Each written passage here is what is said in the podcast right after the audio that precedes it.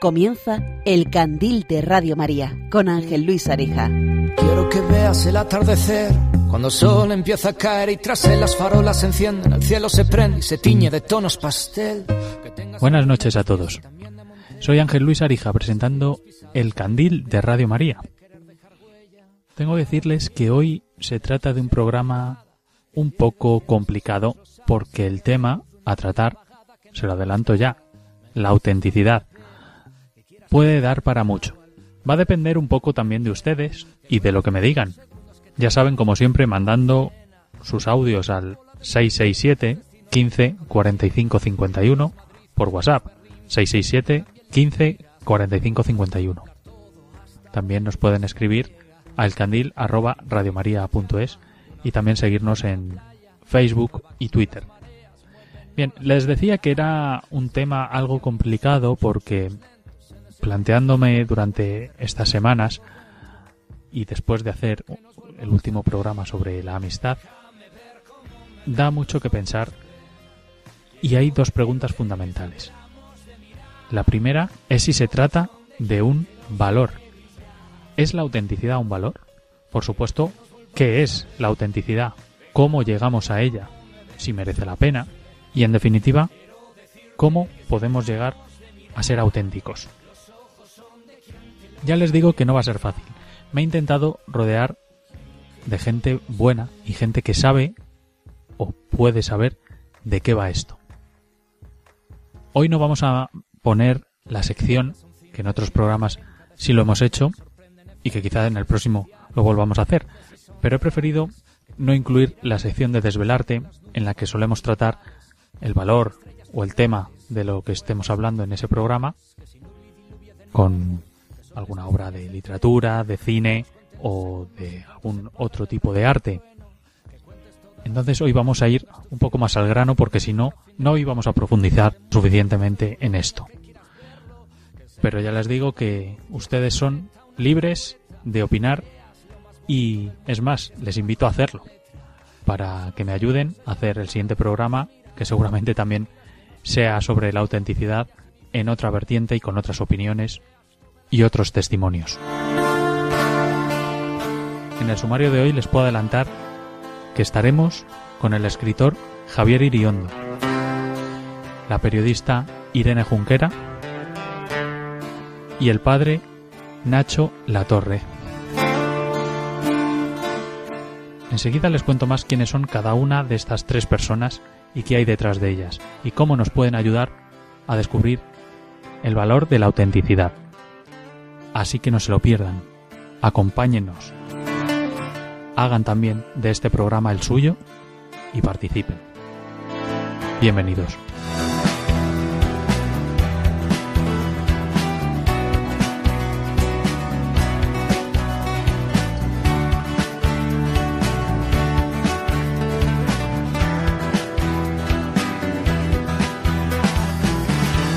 Las leyes salvajes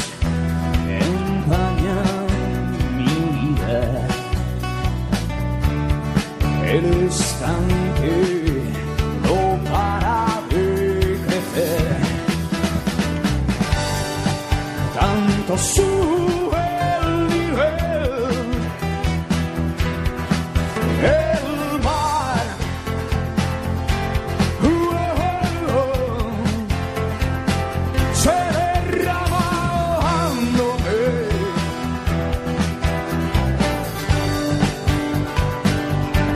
Sube el nivel, el mar uh, uh, uh, se derrama ahogándome, ahogándome. Tenemos ahora a Javier Iriondo, escritor, conferenciante. Bueno, él me ha dicho que no sea muy pomposa la, la presentación. Sobre todo le quiero dar las gracias por estar aquí en El Candil esta noche con nosotros. Buenas noches, Javier. Buenas noches, ¿qué tal? ¿Cómo estás? Pues muy bien, encantado de estar contigo y, y que estés tú con nosotros porque es un, es un lujo tenerte. Y como decía, pues eh, Javier Iriondo es escritor, conferenciante, ha sido o fue deportista de élite en su momento. No sé si de ahí creo que sí viene todo esto de ser el autor de varios bestsellers, principalmente pues de desarrollo personal, de autoconocimiento, los últimos donde tus sueños te lleven, si no recuerdo mal, un, un lugar llamado destino, y el último no sé si es eh, la vida te está esperando o, o es al revés, Javier. Bueno, el primero fue donde tus sueños te lleven, uh-huh. que es el dos mil doce, un libro que lleva ya treinta y cuatro ediciones, uh-huh. un libro recomendado, el único libro de los pocos que se ha regalado en la cárcel, recomendado por psicólogos, y la verdad que ha tocado la vida de, de miles y miles de personas. Después vino una continuación que es un lugar llamado Destino. Uh-huh. Luego un libro que es Los diez pasos hacia tu firma personal, que es más un manual de trabajo. Y luego, bueno, pues La vida te está esperando, que es un poco una especie de profecía de lo que estamos viviendo ahora. Un libro que está ayudando a muchísimas personas. Oye, ¿cuál es ese libro, me han chivado, que es, tiene el beneplácito del Papa? Ese es el primero, donde tus sueños se lleven. Uh-huh. Eh, porque un buen día, un párroco, alguien que estaba haciendo nada, como... más o menos como coaching, no me acuerdo el nombre ahora mismo, hace años, mm. eh, con, con curas precisamente, con, por todo el país. Mm. Leyó el libro y lo que me dijo, vino a verme a la Feria del Libro de Madrid, mm. y nos tomamos un café, me dijo que el Papa de alguna forma enseñaba lo que mi libro movía, de alguna forma. Entonces me propuso enviar una carta, que le escribiese una carta al Papa. Entonces, una carta al Papa, se la entregué. Y al final le dedicamos un libro en español, otro en italiano, porque el libro también está traducido al italiano, mm. y... lo envió a través de la Nunciatura de Madrid por valija vaticana y o directo pues el secretario del Papa, que se lo traía al Papa, y bueno, y poco después recibí una carta con la bendición y el agradecimiento del Papa, y encantado. Así que es sorprendente recibir una carta con el sello del Vaticano y, y toda esa pomposidad, y bueno, pues un, una curiosidad muy bonita. Madre mía, sí, la, desde luego es un lujo tener tener eso. Bueno, lo han oído, es esto de del coaching, es literalmente es pues un, un entrenador, ¿no? El personal motivador que ayuda a mejorar a las personas, a fomentar el aprendizaje, el a, ayudar, yo creo, en, en definitiva, ¿no? Es el trabajo de, de un coaching. Sí, en... yo realmente no, no suelo hacer, no hago coaching, tengo gracias y muchas cosas, pero no me dedico a eso, no hago coaching, yo sobre todo hago más formaciones eh, uh-huh. en empresas, eh, luego también en talleres, pero bueno, eh, sobre todo lo que hablo es de las experiencias vitales de la vida. Mis libros no tienen que ver con haber hecho varios cursos y, y haber hecho un resumen. Uh-huh.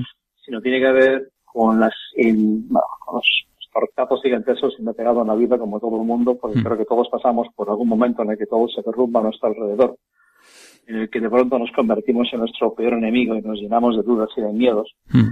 Y somos incapaces de, de gestionarnos a nosotros mismos, como que se nos mete una ocupa en el cerebro que nos está torturando.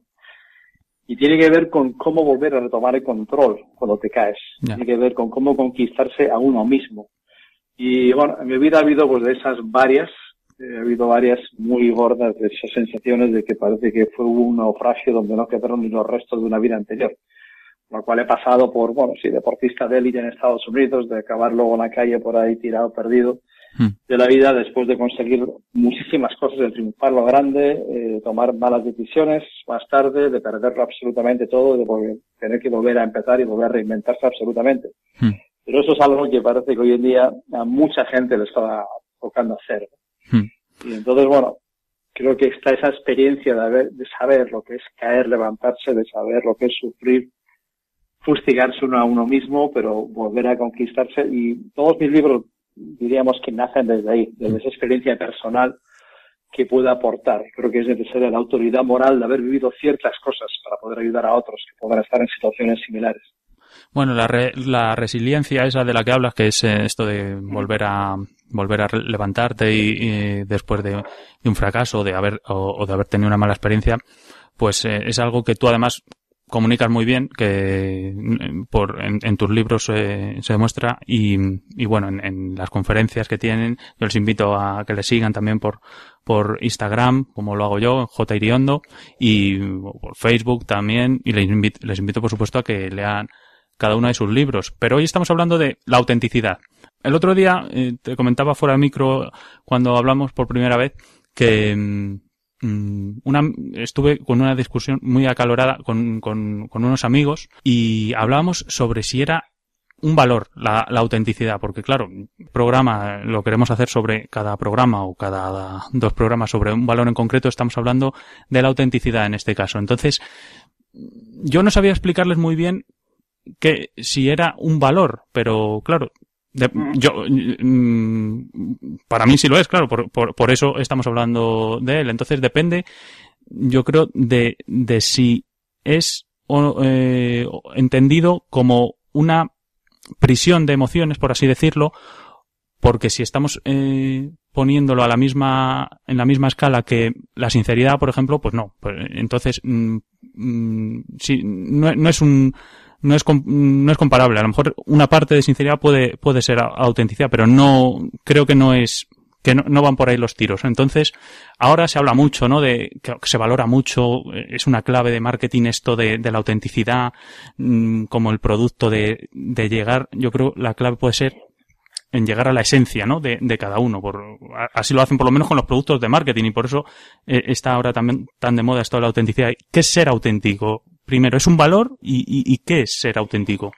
Bueno, si es un valor o no, no sé si realmente tiene relevancia, porque parece que queremos poner etiquetas a todos. Si eso no es lo importante, ¿qué es la autenticidad? Ahora, de sinceridad, yo creo que si lo ponemos precisamente en valor, yo pongo primero por encima la autenticidad que la sinceridad. Una persona puede ser sincera en un momento dado, pero poco auténtica también. Uh-huh. Pero autenticidad, si nos ponemos a pensar, es ¿quién has tenido que ser para tus padres? ¿Quién has tenido que ser para encajar? ¿Quién has tenido que ser para que no te rechacen en el entorno? Que has tenido que ser pues, en tu entorno, a los amigos, en el trabajo. A veces hay circunstancias, si tenemos un mundo alrededor, marketing, como dices, que nos empuja a comportarnos de una manera concreta y a veces nos empuja y nos saca de la esencia, porque tienes que ser de una manera o tienes la obligación de ser feliz, que es una de las cosas que parece hoy en día, que parece que la felicidad se ha convertido o es la tiranía de la positividad, ¿no? Como que no puedes tener un mal día. Tienes que mostrarte siempre contento y feliz para poder encajar. Bueno, pues eso es precisamente ir en contra de la autenticidad. La autenticidad es darte permiso para ser tú. Es decir, puedo ser yo, con todos mis defectos, mis imperfecciones, mis caídas y mis fracasos. Puedo ser yo, porque si tengo que estar fingiendo y comportarme como otra persona para encajar, esa es la mejor manera para estar amargado de la vida y ser infeliz, porque entonces es como que estás ocultando una parte de ti. Estás ocultando, pero es como que rechazas algo de ti que no quieres que se vea, que no quieres que otros descubran, ¿no? Y estoy ocultándose algo, pero eso es como rechazar un riñón, como rechazar un hígado. Es, estás rechazando una parte de ti. Desde que tú no aceptas y tú no integras todo lo que tú eres en, en realidad, cuando no te, pues no te aceptas, no puedes ser auténtico. Entonces, autenticidad tiene que ver con la valentía de mostrarnos a nosotros mismos, con la valentía de mostrar nuestras emociones. Eso no tiene que ver con ser un lamento con patas, sino para ser auténtico hace falta ser valiente, porque mucha gente va fingiendo constantemente para poder encajar, y luego llega a casa y paga las consecuencias, porque está siendo un personaje. Y hoy en día, Eh, necesitamos dosis masivas de autenticidad, porque tenemos un mundo de superficialidad increíble para poder aparentar. ¿Qué vemos en las redes? Bueno, lo que vemos es constantemente gente cortando, copiando, pegando, colorando y editando su vida para parecer otra cosa, para intentar... La gente no se muestra como es, la gente se muestra como quiere ser vista y percibida para causar una impresión, quiere impresionar. ¿Por qué? Porque a lo mejor no me siento suficiente. Y creo que tengo que mostrar esa otra cosa y borro cualquier atisbo de negatividad. Entonces, está faltando esa autenticidad. Entonces, para mí, sobre todo, tiene que ver con esa capacidad de mostrarnos a nosotros mismos y decir, puedo ser yo, me acepto. Y a partir de ahí sí que uno puede mejorar. A partir de ahí puedes cambiar y progresar. Pero me acepto no es me aguanto, ¿qué le vamos a hacer? Eh, me resigno, ni mucho menos, sino me acepto para poder ser auténtico, para poder cambiar y progresar. Y para mí es un poco, esa es la definición de autenticidad. Sí, lo que pasa es que, claro, esto de, de buscar tu esencia de ti mismo, de una confianza en ti, que creo que es importante también, ¿no? Eh, dejar a un lado las opiniones y dejar a un lado los estereotipos o las modas, pues eso, como dices tú, pues no forma, no forma parte de, de una autenticidad. Pero luego viene otra cosa que es complicada también, que es saber qué quieres y hacia dónde, y hacia dónde vas o hacia dónde te diriges, porque eso también es parte de la autenticidad. Entonces, esa pregunta quizá debería ser la primera para buscar la autenticidad, porque yo soy, sé que soy muy pesado con esto, alguna vez lo he dicho en otro programa, pero no es lo mismo saber qué quieres que saber o, o, o lo que quieres que lo que te apetece. Pues son, son, lo, lo, lo confundimos hoy también mucho, cada, cada, cada día más. Y eso es, la pregunta es saber qué quieres en concreto, hacérsela cuesta trabajo. Y yo creo que, como cada uno de los valores, la autenticidad es uno más en el que hay que entrenar o, o no. Yo, que yo creo que sí, pero que, que no lo sé. Me, me, que al final todos los valores tienen que, tenemos que entrenarles todos los días un poco, porque todos los días no somos muy auténticos o, o no somos muy agradecidos, como hemos hablado en, en otros programas, o muy amistosos. Esto hay que entrenarlo también, la autenticidad. Bueno, es que, a ver, ahí has mezclado unos cuantos conceptos. Eh, yo los dividiría, los separaría, ¿no? Una cosa es qué es lo que quieres, lo que has dicho. Lo que tú quieres tiene que ver con hacia dónde vas, hacia dónde te diriges, eh, de dónde sale tu energía, qué es lo que persigues, por qué te vas a volver a levantar cuando te caigas, por qué estás dispuesto a luchar o por quién. Tiene que ver con factores de, de motivación, tiene que ver con eso que te impulsa hacia adelante cuando ya, cuando no puedes más. Pues yo eso es una cosa y luego otra cosa es la, esa autenticidad, ¿no? Pero si quieres trabajar autenticidad, lo que uno tiene que trabajar es la identidad. Mm-hmm. Absolutamente. Es decir, ¿quién soy? ¿Quién soy? Y porque si ni siquiera sé quién soy, difícilmente puedo ser auténtico. Entonces, hoy en día, uno de los grandes problemas es los problemas de la falta de identidad, porque la sociedad constantemente está influyendo para que seas de una manera o seas de otra, precisamente para encajar. Diríamos que hay tres mitos en la sociedad que no están escritos, pero están presentes constantemente. Mito uno, eh, soy lo que tengo. Cuanto más tengo, más soy. Eso es una suposición. Entonces, si tengo una casa más grande, un coche, no sé cómo, un puesto de trabajo importantísimo, mira quién soy, ¿no? Pero entonces si pierdes lo que tienes, ¿quién es? Pues no eres nadie, eres un vacío, porque tu valor venía de las cosas. Y uno de los motivos, en muchos casos, más importantes del suicidio precisamente es la pérdida de identidad, que es cuando uno dice, mira lo que yo era y ahora no soy nadie, porque esa identidad estaba siendo, estaba basada en lo que tenía. Entonces, mito dos. Uno, soy lo que tengo. Mito dos, soy lo que hago. Soy lo que hago, soy eh, abogado de no sé qué. Digo, pues no te preocupes, eso tiene remedio, no es tan grave hoy en día. Esto es lo que haces, a lo que te dedicas, no es lo que eres.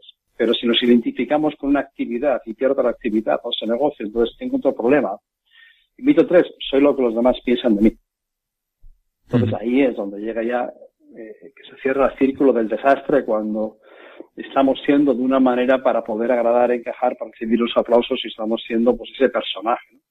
Entonces, no es ni uno de los tres. Al final, ¿quién eres? Tú tienes que definir precisamente cuáles son tus valores. Y luego... ¿Qué es lo que defiendo? ¿Qué es importante para mí? Esa es la parte que uno tiene que trabajar para tener una identidad más sólida y entonces es cuando tú eres auténtico, en ese sentido, basado en esos valores. Mm.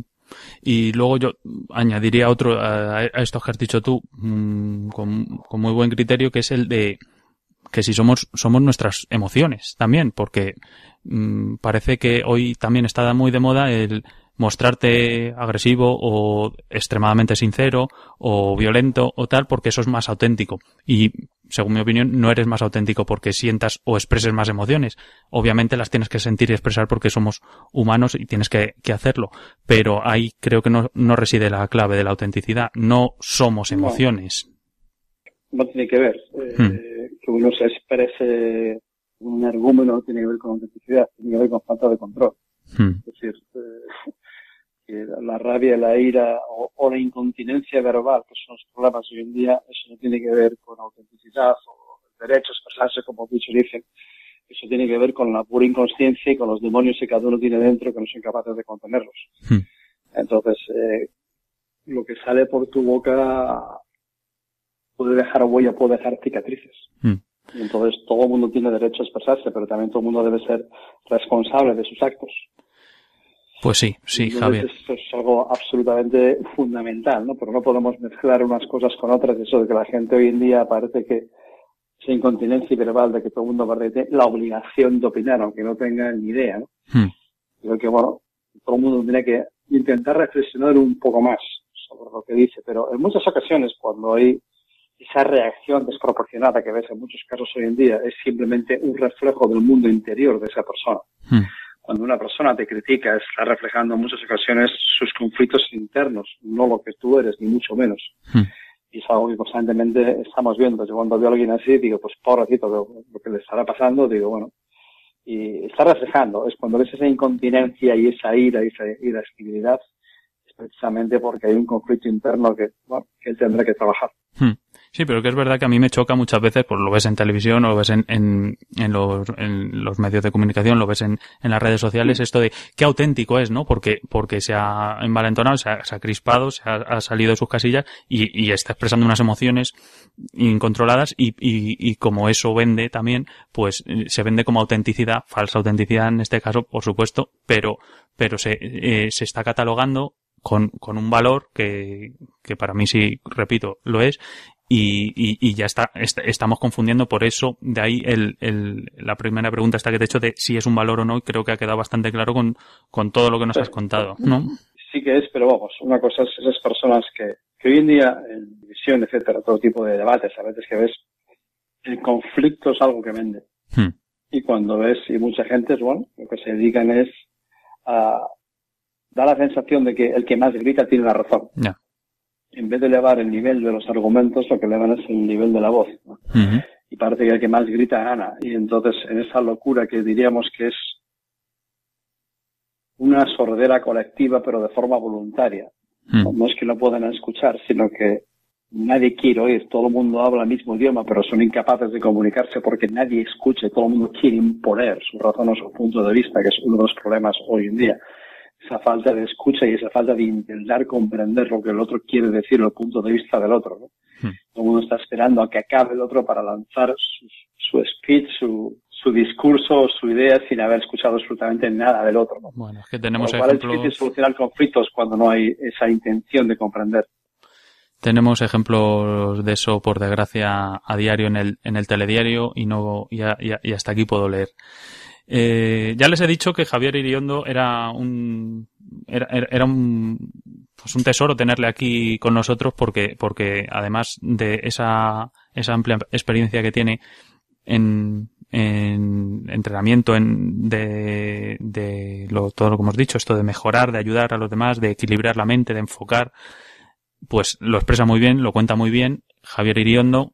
La vida les está esperando, su libro La, la vida te está esperando, la vida les está esperando a ustedes y, y pues bueno, eh, ya tienen aquí un apunte más para, para si quieren mejorarse a sí mismos, sacar su mejor versión de ustedes, mm, no dejen de seguirle, de escucharle y de leerle. Javier, eh, ha sido de verdad un placer tenerte y, y espero que nada, que te vaya muy bien y que sigas como hasta ahora, que estás, que estás triunfando, llegando al éxito de una manera excepcional. Pues muchísimas gracias por, por este rato, por este espacio y por poder compartir con todos los oyentes y nada, espero que algo de alguna de esas reflexiones puedan servir aunque sea un poquito. Muchas gracias, Javier Iriondo. Seguimos en El Candil. ¿Cómo imaginarse que a la estrella más brillante no le espera nadie al terminar el show? Que sin los focos que la excitan ella no es más que una niña con vestido y con zapatos de tacón. Y cuando vuelve al camerino, se acurruca en el pasillo y se siente de repente un personaje sin autor, tan radiante en las revistas y no tiene quien le diga que sin maquillaje está mucho mejor. ¿Cómo pudo ser tan tonta de olvidar qué es lo que importa? Las estrellas de un hotel no dan calor. Y cada noche en el espejo le pregunta a su reflejo: ¿tú quién eres y qué has hecho con aquella que fui yo? Esa chica un poco loca que solía estar cantando por el barrio, esa chica tan risueña con el pelo alborotado, no llevaba en los bolsillos más que el aire del verano y ahora que lo tiene todo pasa las noches llorando.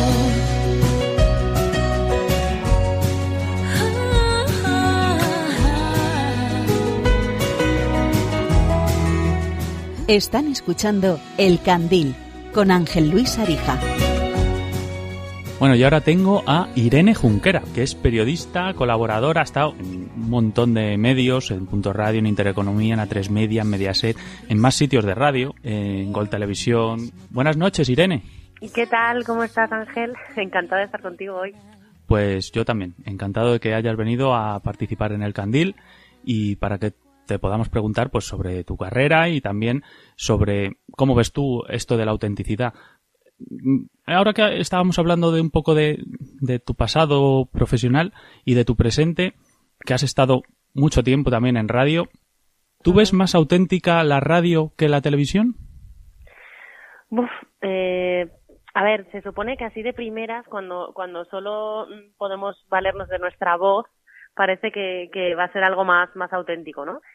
Pero te diré que creo que en, en los dos medios depende de la persona. O sea, hay gente en la radio que a lo mejor tú crees que es de una manera o que, o que te parece que es muy auténtica y luego en realidad no tiene nada que ver. Y en la tele pasa exactamente lo mismo. Es verdad que en la tele hay como más artificio, ¿no? Uh-huh. Pero, pero yo creo que la autenticidad va un poco con la persona. Y la, la persona que es auténtica no puede fingir ni en la tele ni en la radio, por mucho que intente... que intente hacer algo que no es. Bueno, estábamos hablando justo antes de hablar contigo con Javier Iriondo y sí. nos a- hablábamos mm, mucho sobre esto, ¿no? Y de, de la esencia, de que es uh-huh. importante. Y entonces mm, yo pues tengo tu imagen y digo, la imagen a lo mejor muchas veces en, en la televisión, en los medios sobre todo visuales, más que en, más que en los auditivos o en los audiovisuales, es, aunque tengamos algo más explícito con la imagen, se prejuzga uh-huh. más también, ¿no? Sí, totalmente. Y ahora con las redes sociales aún más. Hmm. A mí me pasa muchas veces que me da me da un poco de rabia y, y no sé muy bien tampoco, mmm, o sea, cómo, cómo cambiar eso, ¿no? Que, que gente que, que me conoce muy bien me dice, jo, es que... Gente que me conoce, ¿eh? No gente que no. Uh-huh. Me dice, jo, es que eh, en redes pareces otra cosa. O sea, pues a lo mejor más frívola o más superficial o... Y claro, dices, jope, es, es cierto que, que se puede crear una imagen precisamente quizá por tener más, más información equivocada, ¿no? A uh-huh. lo que, por supuesto, todos tenemos un lado frívolo y yo la primera, o sea, claro que sí. Pero sí que, sí que pienso que, que ahora mismo con todo, con todas las cosas que tenemos para ofrecer a la gente, eh, hay más desinformación que información, fíjate, ¿sabes? O sea, que cuanto más material le das, eh, puedes hacer que la gente se haga una imagen eh, más equivocada de lo que eres. Pero bueno, al final, eh, yo creo que la esencia de alguna forma se transmite y, y, y es verdad lo que, habrías, lo, que, lo que habrás hablado con Javi al final.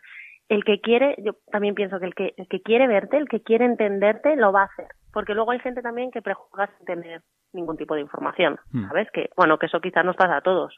Yo que sé, algún actor, alguna actriz que diga, no, es que me caen mal. ¿Por qué? No, por nada, no sé, simplemente me caen mal, ¿no? Eso nos pasa a todos. O sea, que, que yo creo que es una cuestión de también, no sé, de algo que te transmite, que va más allá, que no sabes de qué depende. Pues sabes que eso que, es justo eso que estás diciendo de... de la gente que te conoce, que, que te dice que transmites una imagen diferente. La sí. última vez, bueno, no sé si la última o la penúltima vez que, que eh, hablamos de ti, te pitarían los oídos, no creo, porque habla tanta gente de ti con trescientos y pico mil seguidores en, en, en Instagram, pero me dijeron algo muy parecido a lo que me estás diciendo tú, una persona que no te conoce, porque yo sí, sí. te conozco personalmente, y sí. me dijo, esta chica me da la sensación de que esto que transmite por imagen no le llega a la, a la suela de los zapatos, no transmite su verdadera esencia. O sea, mm. es algo, a, algo que, que más o menos... Bueno, has dicho en realidad tú. Es un halago, ¿no? Pero... Sí, es un halago, pero también dice mucho pero, de... Claro, para alguien que o, se dedica a esto... Claro, mmm, no sé si no te puedes en redes sociales, en Instagram, eh, yo, eh, pensamos en Instagram, yo creo, sobre todo, ¿no? Que son cuando ves una imagen, una, una foto, un vídeo, porque... Tú también tienes Twitter y ahí eh, es, sí. no tiene nada que ver, porque eso son es pura información, datos sí, opiniones, o opiniones, sí, es, sí. es diferente, ¿no? Y entonces ahí sí que muestra, sí que dices lo que quieres decir y, ya, y no hay más. Pero sí. en Instagram que, que ves una imagen, que tienes ahí un, un vídeo, un, un reel de estos que se llevan ahora sí. y no te puedes permitir tener un mal día para mostrar una cara triste, es mejor no mostrar nada. Es que, ¿sabes lo que pasa? Que aunque haya gente que pueda pensar, y eso que yo no estoy dentro de... Hay, hay personas que están continuamente, ¿no? Yo en, en redes sociales no muestro todo. Muestro lo que quiero, Entonces, eh, es que probablemente si estoy mal, lo último que pienso es en hacerme una foto o en subir un vídeo, ¿sabes? O sea, hay gente que se graba llorando. Yo no soy así, pero porque es que, aunque pueda, lo que te digo, aunque pueda parecer lo contrario, eh, guardo mucho mi vida, mi vida privada, lo que me pase. O sea, de, de hecho, las cosas que han salido de mi vida privada no han sido porque las haya sacado yo. Ya, ya, ya. ya. ¿Sabes? O sea, eh, no sé, creo que de alguna manera las redes sociales también son un trabajo para mí y, y sí, efectivamente puedes tener un día malo, pero yo he tenido un día muy malo o varios y he salido azapeando dos minutos después de estar llorando mm. y nadie lo ha notado. Yeah. Porque al final lo veo como un trabajo, que sí, que hay veces que puedes flaquear o que todo el mundo tiene un mal día y, y a lo mejor se te nota más o menos, pero no creo que, que tenga que servir para eso.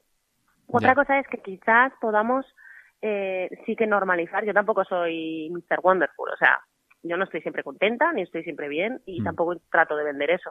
¿Que sonría mucho? Bueno, pero también sabrás que también es un poco mi forma de ser. Uh-huh. Pero bueno, es que es muy complicado, ¿eh? Transmitir también lo que quieres en redes sociales.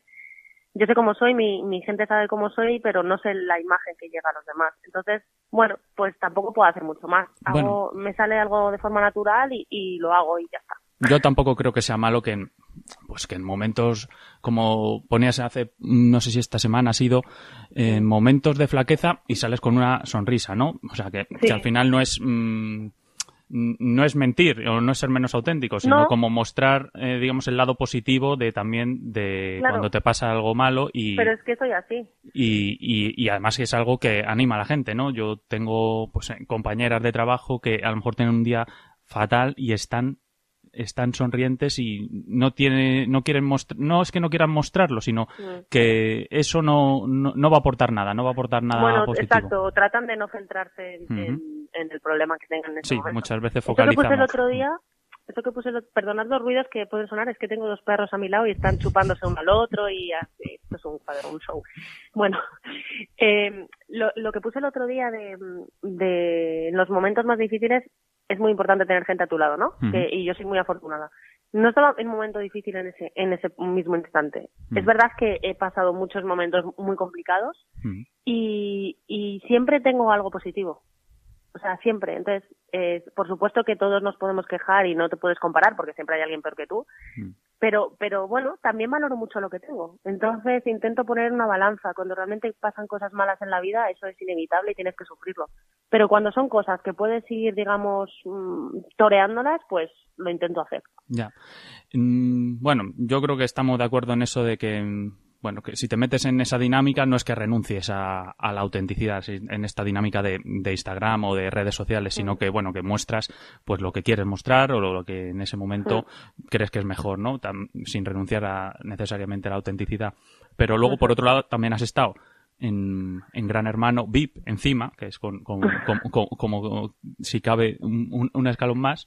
Y para para mí, que te, te he seguido, porque además hemos trabajado juntos en, sí. en, en estos sitios, te has mostrado auténtica, como noble, conciliadora. No es el problema, ¿no?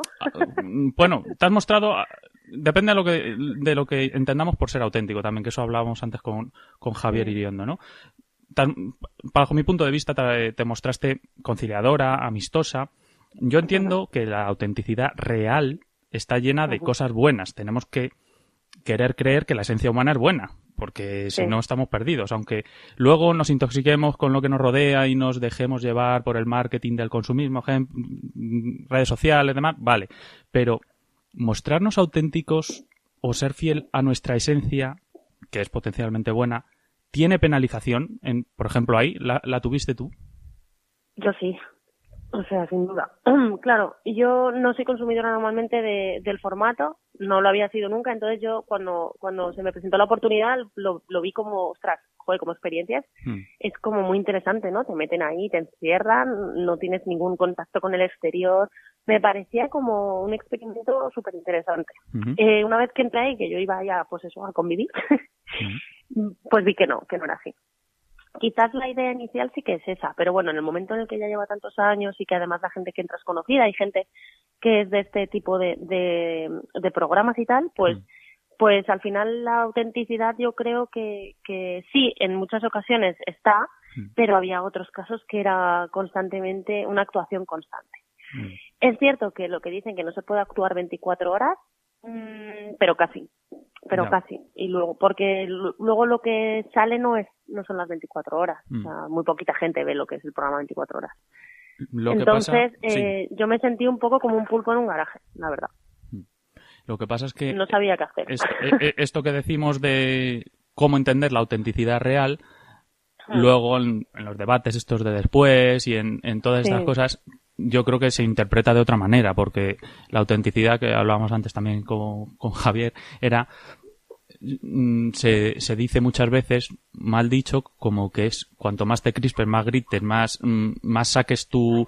tus emociones o tus... Eso no es ser auténtico, sacar tus emociones, porque tú no eres emociones, no eres sentimientos, simplemente los tienes que, los tienes que tener, pero eso no te hace claro. ser más auténtico y, claro. y que seas más visceral no te hace ser más auténtico. Y, y allí en Gran Hermano yo creo que eso sí es al contrario, eso se premia, se premia el, el, el, esa crispación, esa...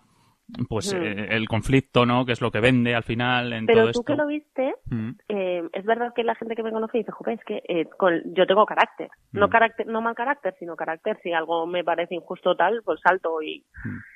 Pero, o sea, es que, claro, esto es como... Habría que, que hablar mucho, largo y tendido. Pero eh, te someten, digamos, entre comillas, a una serie de cosas al principio.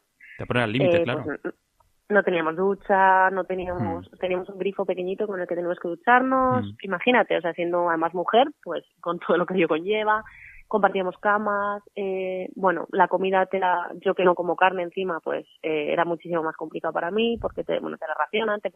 entonces, eh, las dos primeras semanas fueron así. Mm. Llega un momento, en, en luego además había una persona que era muy, muy conflictiva constantemente, entonces, y eran gritos todo el rato, uh-huh. llega un momento que yo me sentía eh, totalmente anulada, uh-huh. anulada, o sea, eh, no me reconozco. Por eso después lo he pasado mal de ver lo, lo que se mostró de mí. Por supuesto que soy muy buena y eso se vio, se vio, ¿no? Pero, pero es verdad que yo, viéndolo desde fuera, dices, madre mía, o sea, ¿en qué momento reaccionas así o en qué momento...? Claro, pero es que lo que lo que hay detrás hace que tu carácter de repente se vea, por lo menos el mío, mm. se ve, se vio totalmente modificado, o sea, fue fue duro en ese sentido. No es como de repente estás en la calle y te están grabando, o estás en tu casa y te están grabando, no es así. O sea, es otra cosa. Ya. Claro que es normal, porque lo que quieren es provocar ese tipo de reacciones, claro, cada uno claro, reacciona claro, de una forma. Y um, esto, como estabas ahí con, con los perritos por ahí, por ahí detrás, la, la gente que... a la que os gustan los perros, bueno, me voy a incluir porque a mí también me gustan, eh, cogemos a los animales, a, a los perros en este caso, a los gatos, a, mm, o les tenemos un especial aprecio porque mm, queremos rescatar la autenticidad que nos falta de las personas. Buah, o sea, no sé si la autenticidad, pero la nobleza, yo lo pienso muchísimas veces, o sea, cuando le, les veo, que tengo dos, y digo, es que son tan exageradamente buenos, mm.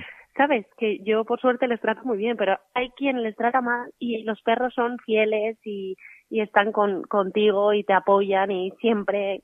A ver, son animales, ¿no? No los podemos comparar en muchos sentidos a las personas. Mm. Pero sí, o sea, a mí lo que me aportan... Esto lo, lo suena fatal y mucha gente dice, pero bueno, el que le gustan los animales lo entiende. A mí me aportan muchísimo más ellos que, otro, que muchas personas, o sea... Pero bueno, es que tiene que haber de todo el mundo, entonces... Sí, o sea, para mí los animales son el claro ejemplo de autenticidad, de bondad y, y vamos, ellos no saben fingir. Bueno, pues pues sí, desde luego ellos son, eh, podríamos cogerlos como un ejemplo de, de eso, de la esencia buena de, de, de un ser vivo, ¿no? Que, que, es, sí. que es que es noble, sobre todo la, la palabra sería nobleza, ¿no? Y la autenticidad, sí. pues creo que los seres humanos estamos capacitados para, para tenerla. Pero mmm, soy de los que piensa que también, pese a que parezca un sinsentido, hay que entrenarla un poco y hay que saber manejarla también para, para llegar a ella, porque sí. al final creo que es una cosa que sí es un valor y que es algo bueno y que, y que nos merecemos todos. Y que, bueno, creo que en tu caso eh, existe y, y la quieres potenciar la y quieres sacar lo mejor de ti y de mejor de tu esencia y muchas veces se malinterpreta. Por eso quería también traerte y que te conocieran un poco más y que, bueno, tener esta oportunidad para que te conozcamos todos un poquito mejor.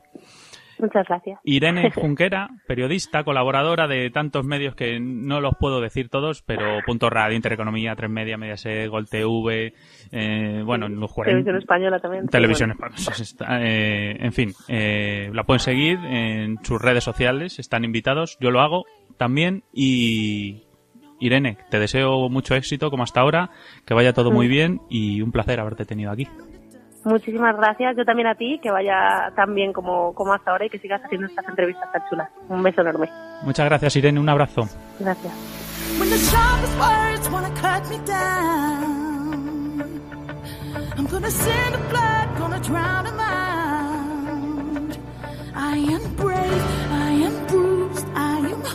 I'm meant to be, this is me. Look out, 'cause here I come. And I'm marching on to the beat I drum. I'm not scared to be seen, I make no apologies. This is me.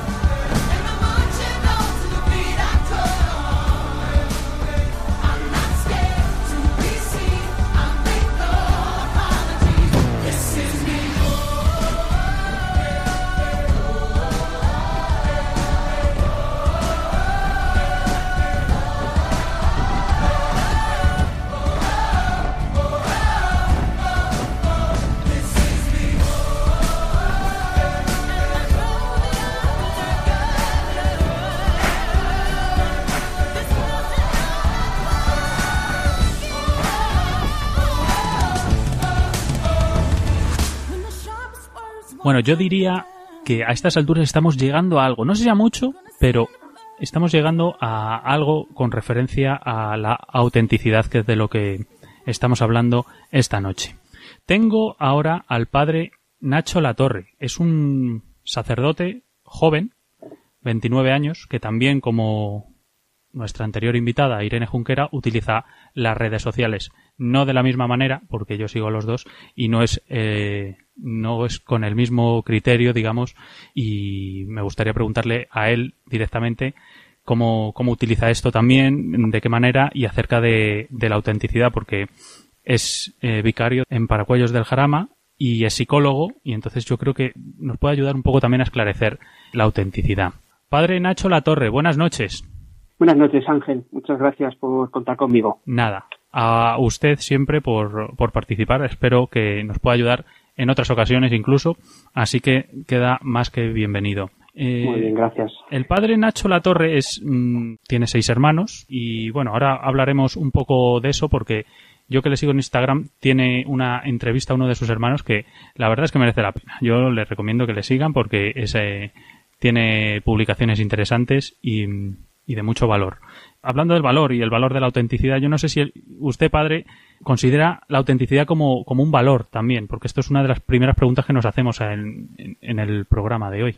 Pues yo personalmente sí. La verdad es que cuando me invitaste al programa y he estado pensando un poquito al respecto, me pregunté de las primeras cosas, es lo primero es buscar un poco en el Evangelio, ¿no? Tal vez con esta palabra, autenticidad, pues no aparece algo así como muy claro, pero me vino a la mente enseguida ese primer encuentro que tuvo Jesús con, con Bartolomé, con uno de los apóstoles, y entonces Jesús dice una frase que creo que tiene mucho que ver con esto de la autenticidad.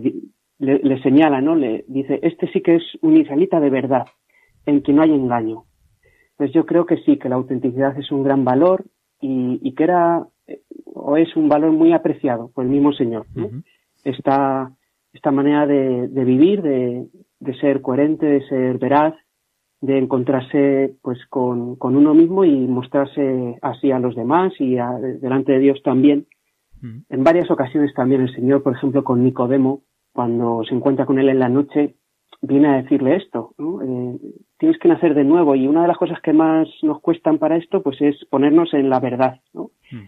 Y le dice, tienes que vivir en la verdad, ya no simplemente que digas la verdad o que no digas ninguna mentira, sino creo que lo de Jesús es todavía más profundo y tiene que ver con esto, que vivas en la verdad, que estés asentado en ella, que sea como tu guía, como tu luz, ¿no?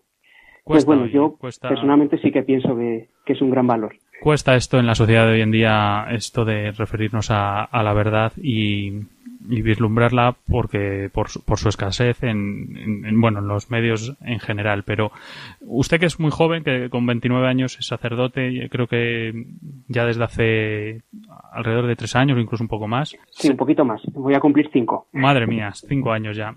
¿Se puede decir que la autenticidad o la esencia De, de uno mismo corre el riesgo de perderse si no se la, la vamos cuidando, si no se va cuidando durante años? Eh, sí, estoy totalmente convencido de que hay determinadas decisiones y caminos que tomamos en la vida que nos alejan de, de esta esencia y de nuestra verdadera identidad.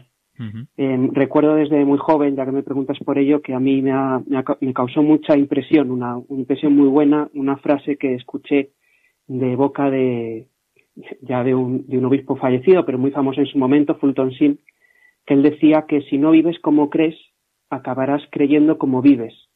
Uh-huh. Acabarás adaptando tu manera de vivir eh, para cambiar tus creencias y justificar pues ese camino que has tomado errado y que te separa de tu, de tu identidad, ¿no? Y al final el, el pecado pues es eso, apartarnos de, de quienes somos realmente, ¿no? El pecado no somos nosotros mismos, es otro camino distinto, ¿no? Sí.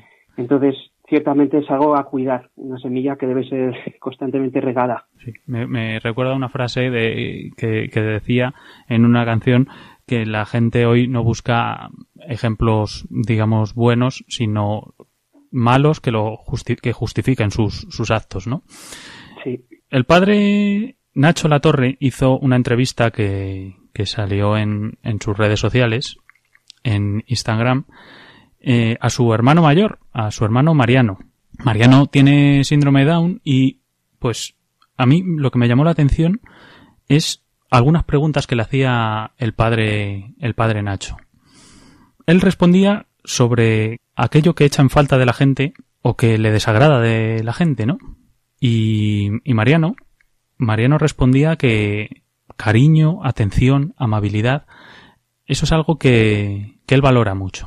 O sea, esos son, son los, los valores de Mariano, digamos, que, que creo que, que, que dan el clavo, porque al final son, son las cosas que se nos olvidan muchas veces cuando alguien tiene un mal gesto, tiene, tiene algo que, decía Mariano, que, le, que a él le ponía triste, ¿no? Y que el padre Nacho le preguntaba qué hacía para, para evitar esa, esa tristeza, y Mariano decía, pues, me gusta contárselo a un amigo, ir a meditar, a la iglesia, a rezar, y así de esa manera pues pues como que volvía un poco a, a su esencia, sin decirlo con estas palabras de volver a su esencia o, o buscar su propia autenticidad, pero yo lo he interpretado así, ¿no?, en, en, en la entrevista. Y, y me da la sensación que Mariano da justo en el clavo con esto, porque a veces te hacen daño y, y optas por justo lo contrario al cariño, a la atención y a la amabilidad después. Somos un poco, un poco así, ¿no? Cuanto más nos alejamos de eso, más buenos somos de, en, en cuanto a la, a la autenticidad, me refiero. No sé si, padre Nacho, uh-huh. a, Mariano es tu, es tu hermano mayor. Al final, no, de alguna manera, los hermanos mayores son los referentes, ¿no?, para, para los pequeños. No sé si te ha aportado el, el, el decir, mi hermano de verdad es auténtico y tengo que, que seguir algunas cosas como esta esencia que tiene él y esta bondad. Eh, sí, a mí la verdad es que mi hermano, en este sentido que comentas, siempre ha sido una luz y como un lugar donde donde volver eh, cuando cuando uno pasa así por momentos de, de mucha oscuridad, ¿no?, de complejidad, ¿no? Creo que un, un gran vicio que va en contra de de esta de este valor del que estamos hablando de autenticidad es es la doblez, el, el complicarnos, el escondernos, no mostrarnos como somos. O sea, uh-huh. mi hermano en esta conversación creo que lo que peor le sentaba, más que el que haya momentos en los que alguien sea eh, pues poco cariñoso, que sea poco atento, más que eso yo creo que lo que mi hermano señalaba era como el serlo, pero no querer reconocerlo, o el ir por las espaldas, sí. o el luego no disculparse, luego no pedir perdón. Creo que, que todos tenemos, digamos, mucho mal, mucha sombra en el corazón, pero eh, lo que nos pide el Señor pues es esa luz, esa sencillez, que creo que es la que tiene mi hermano, eh, de pues esto es lo que soy, esto es lo que Dios quiere, y en esta sencillez pues uno haya también mucha paz, ¿no? Esta autenticidad es la que a mí me rescata muchas veces. Estás pues con tu mar de dudas, con tus preocupaciones, con lo que piensa, lo puede, que puede pensar este, lo que eh, la consecuencia de esto, ¿no? Pues con mucha sencillez, ¿no? Mm. Eh, humildad en el fondo también. Creo que están todas relacionadas. Ser mm. francos, sí. pedir perdón si lo hemos hecho mal. Es importante, sí. Y además eh, lo que me gustaba de, eh, de su hermano, de, Ma- de, de Mariano, era pues la sinceridad, porque me acuerdo cuando estaba planteando este tema al director de de Radio María, al padre Luis Fernando de Prada, que todos ustedes conocen, le pregunté qué era, qué era esto de, de la autenticidad, y, y lo primero que me dijo era si me refería a la autenticidad como sinceridad. Yo enseguida respondí que no, pero ahora, con esta entrevista, Mariano, con, bueno, con, con algunas respuestas, ¿no?, que estamos teniendo hoy, me doy cuenta de que, vale, no, no es, no es un sinónimo de sinceridad la autenticidad, pero sí que es necesaria quizás para... para hacernos preguntas importantes y llegar a ella, y llegar a, a nuestra esencia, a nuestra autenticidad. Y sobre todo las preguntas que no hay que hacer, o que, o que no tenemos que hacernos para llegar a ella, o no tenemos que, no son válidas para, para plantearnos esa autenticidad que, que, que algunos piensan que es verdadera y es la falsa. Lo que nos dijo Javier Iriondo hace unos minutos es lo que tengo, a lo que me dedico o lo que piensan otros de mí son cosas que no tienen que ver con, con la autenticidad. De hecho, nos alejan de ella. Entonces, no sé si nos podría dar, eh, padre Nacho, usted su, su visión de, de sí, las preguntas que sí hay que hacerse. Ya sé que esto es lo más difícil, pero a lo mejor eh, o alguna clave o, o, o, qué es pa, o, o qué es para usted, en definitiva, la autenticidad, cómo llegar a ella. Bueno, eh, yo... Yo creo que al final se trata de, de ponerlo todo en, en la luz de la verdad, ¿no? Y, y esto cuesta mucho. Y, y ya antes de con el prójimo, con el mismo Dios. A veces nos ponemos de cara a Dios y pues sacamos, como decía este compañero, pues estas falsas identidades, ¿no? Pues lo que hago, eh, mi currículum, mi cartilla, mis éxitos, mis logros, mis estas cosas, ¿no? Estos carnés falsos, ¿no? Como las películas de detectives, que pues la falsa identidad, ¿no? Al final el Señor lo que quiere es que, que nos mostremos eh, delante de Él con un corazón mm, abierto, totalmente abierto. Eso no quiere decir validar cualquier eh, cosa, cualquier pensamiento, cualquier sentimiento, sino al revés, ponérselo en sus manos. Entonces, a veces, no, cuando rezamos, pues eh, nos agarramos todavía a ese resquicio de no, pero en el fondo esto no lo quiero hacer, o... o este no soy del todo yo, o... y, y entonces, bueno, pues eh, el ponerse en verdad, Señor, eh, esto es lo que está pasando por mi alma, esta es mi tentación, este es mi miedo, esta es mi dificultad. Yo creo que en ese sentido los sentimientos no tienen que ser la guía, pero sí que son lugares donde uno recibe información, y entonces, bueno, pues ponérselos ante el Señor, ¿no? Mm. Eh, esto, es lo que está, esto es lo que está pasando, Señor, pero sé que, que tu plan es mayor, ¿no? O que el amor está por encima de esto. Y entonces, eh, cuando nos ponemos así en verdad delante del Señor, pues es también donde tenemos las fuerzas. Y luego, pues uno también se relaciona con autenticidad con los demás. No quiere decir decir todo, eh, contar a los cuatro vientos todas las cosas que pasan por mi corazón, sino ser limpios, transparentes. Es como una pecera, ¿no? Uno, uno ve una pecera que es transparente y ve el pez que está dentro. Pero dentro no pasa cualquiera. A la pecera pasa quien... quien quiere uno, ¿no? Eh, pues uno deja pasar a su corazón pues al Señor y a poquitas personas más escogidas, pero al menos uno se muestra transparente. Hmm. Esto es para mí la, la autenticidad, ¿no? Pues el padre, el padre Nacho Latorre, que como les he comentado antes es psicólogo, que para mí es un es casi un, un pleonasmo, porque todos los curas son un poco psicólogos por, por la, la, la atención. Lo que pasa es que él luego le dio por, por estudiar también la carrera de, de psicología después de eh, hacerse sacerdote. Y al final, pues dicen de lo, los camareros, los taxistas y, lo, y, y, y claro, y, lo, y los sacerdotes, pues también, ¿no? Tienen que conocer a la gente para confesar y para hablar mucho con ellos y para aconsejar de forma coherente, que, que es muy importante.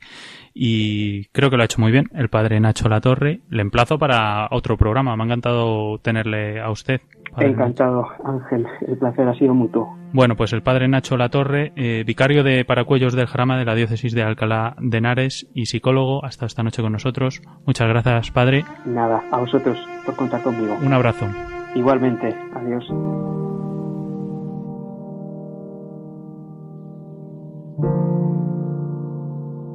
Me lo temía, sí. Me lo temía. Pero quiero agradecer a Javier Iriondo, Irene Junquera y al padre Nacho Latorre el programa de hoy, por haber estado aquí y haber compartido su experiencia, su sabiduría, su testimonio sobre la autenticidad. Pero les digo que me lo temía porque se quedan cosas por resolver. Vamos a intentar hacerlas juntos. Ustedes ya lo saben. Lo pueden hacer por teléfono mandando su audio en el seis seis siete, quince, cuarenta y cinco, cincuenta y uno o escribirnos un correo a el candil arroba radiomaria punto es. Yo les leo y les escucho. Me gustaría que lo completaran, que es para ustedes la autenticidad. Desde luego a mí me quedan un par de cosas claras al menos. La autenticidad es un valor. Y segundo, que o creemos que la esencia del ser humano es buena, o mejor, no se puede hablar de la autenticidad como valor. Díganme qué piensan ustedes. ¿Es fácil ser auténticos? ¿Cómo podemos completar un programa más sobre la autenticidad de forma clara? ¿Tendremos algún experto en esta materia en el siguiente programa? Les aconsejo que no se lo pierdan, porque yo no soy un experto, pero me intento rodear de gente que al menos sepa aportar. Y gracias por comprender, valorar, aportar, disfrutar, mejorar y mejorarme. Gracias a todos de corazón. Hasta el próximo programa de El Candil. Quiero que nos volvamos a ver. Déjame ver cómo me ven tus ojos. Han escuchado El Candil de Radio María con Ángel Luis Arija. Los ojos son de quien te los hace brillar.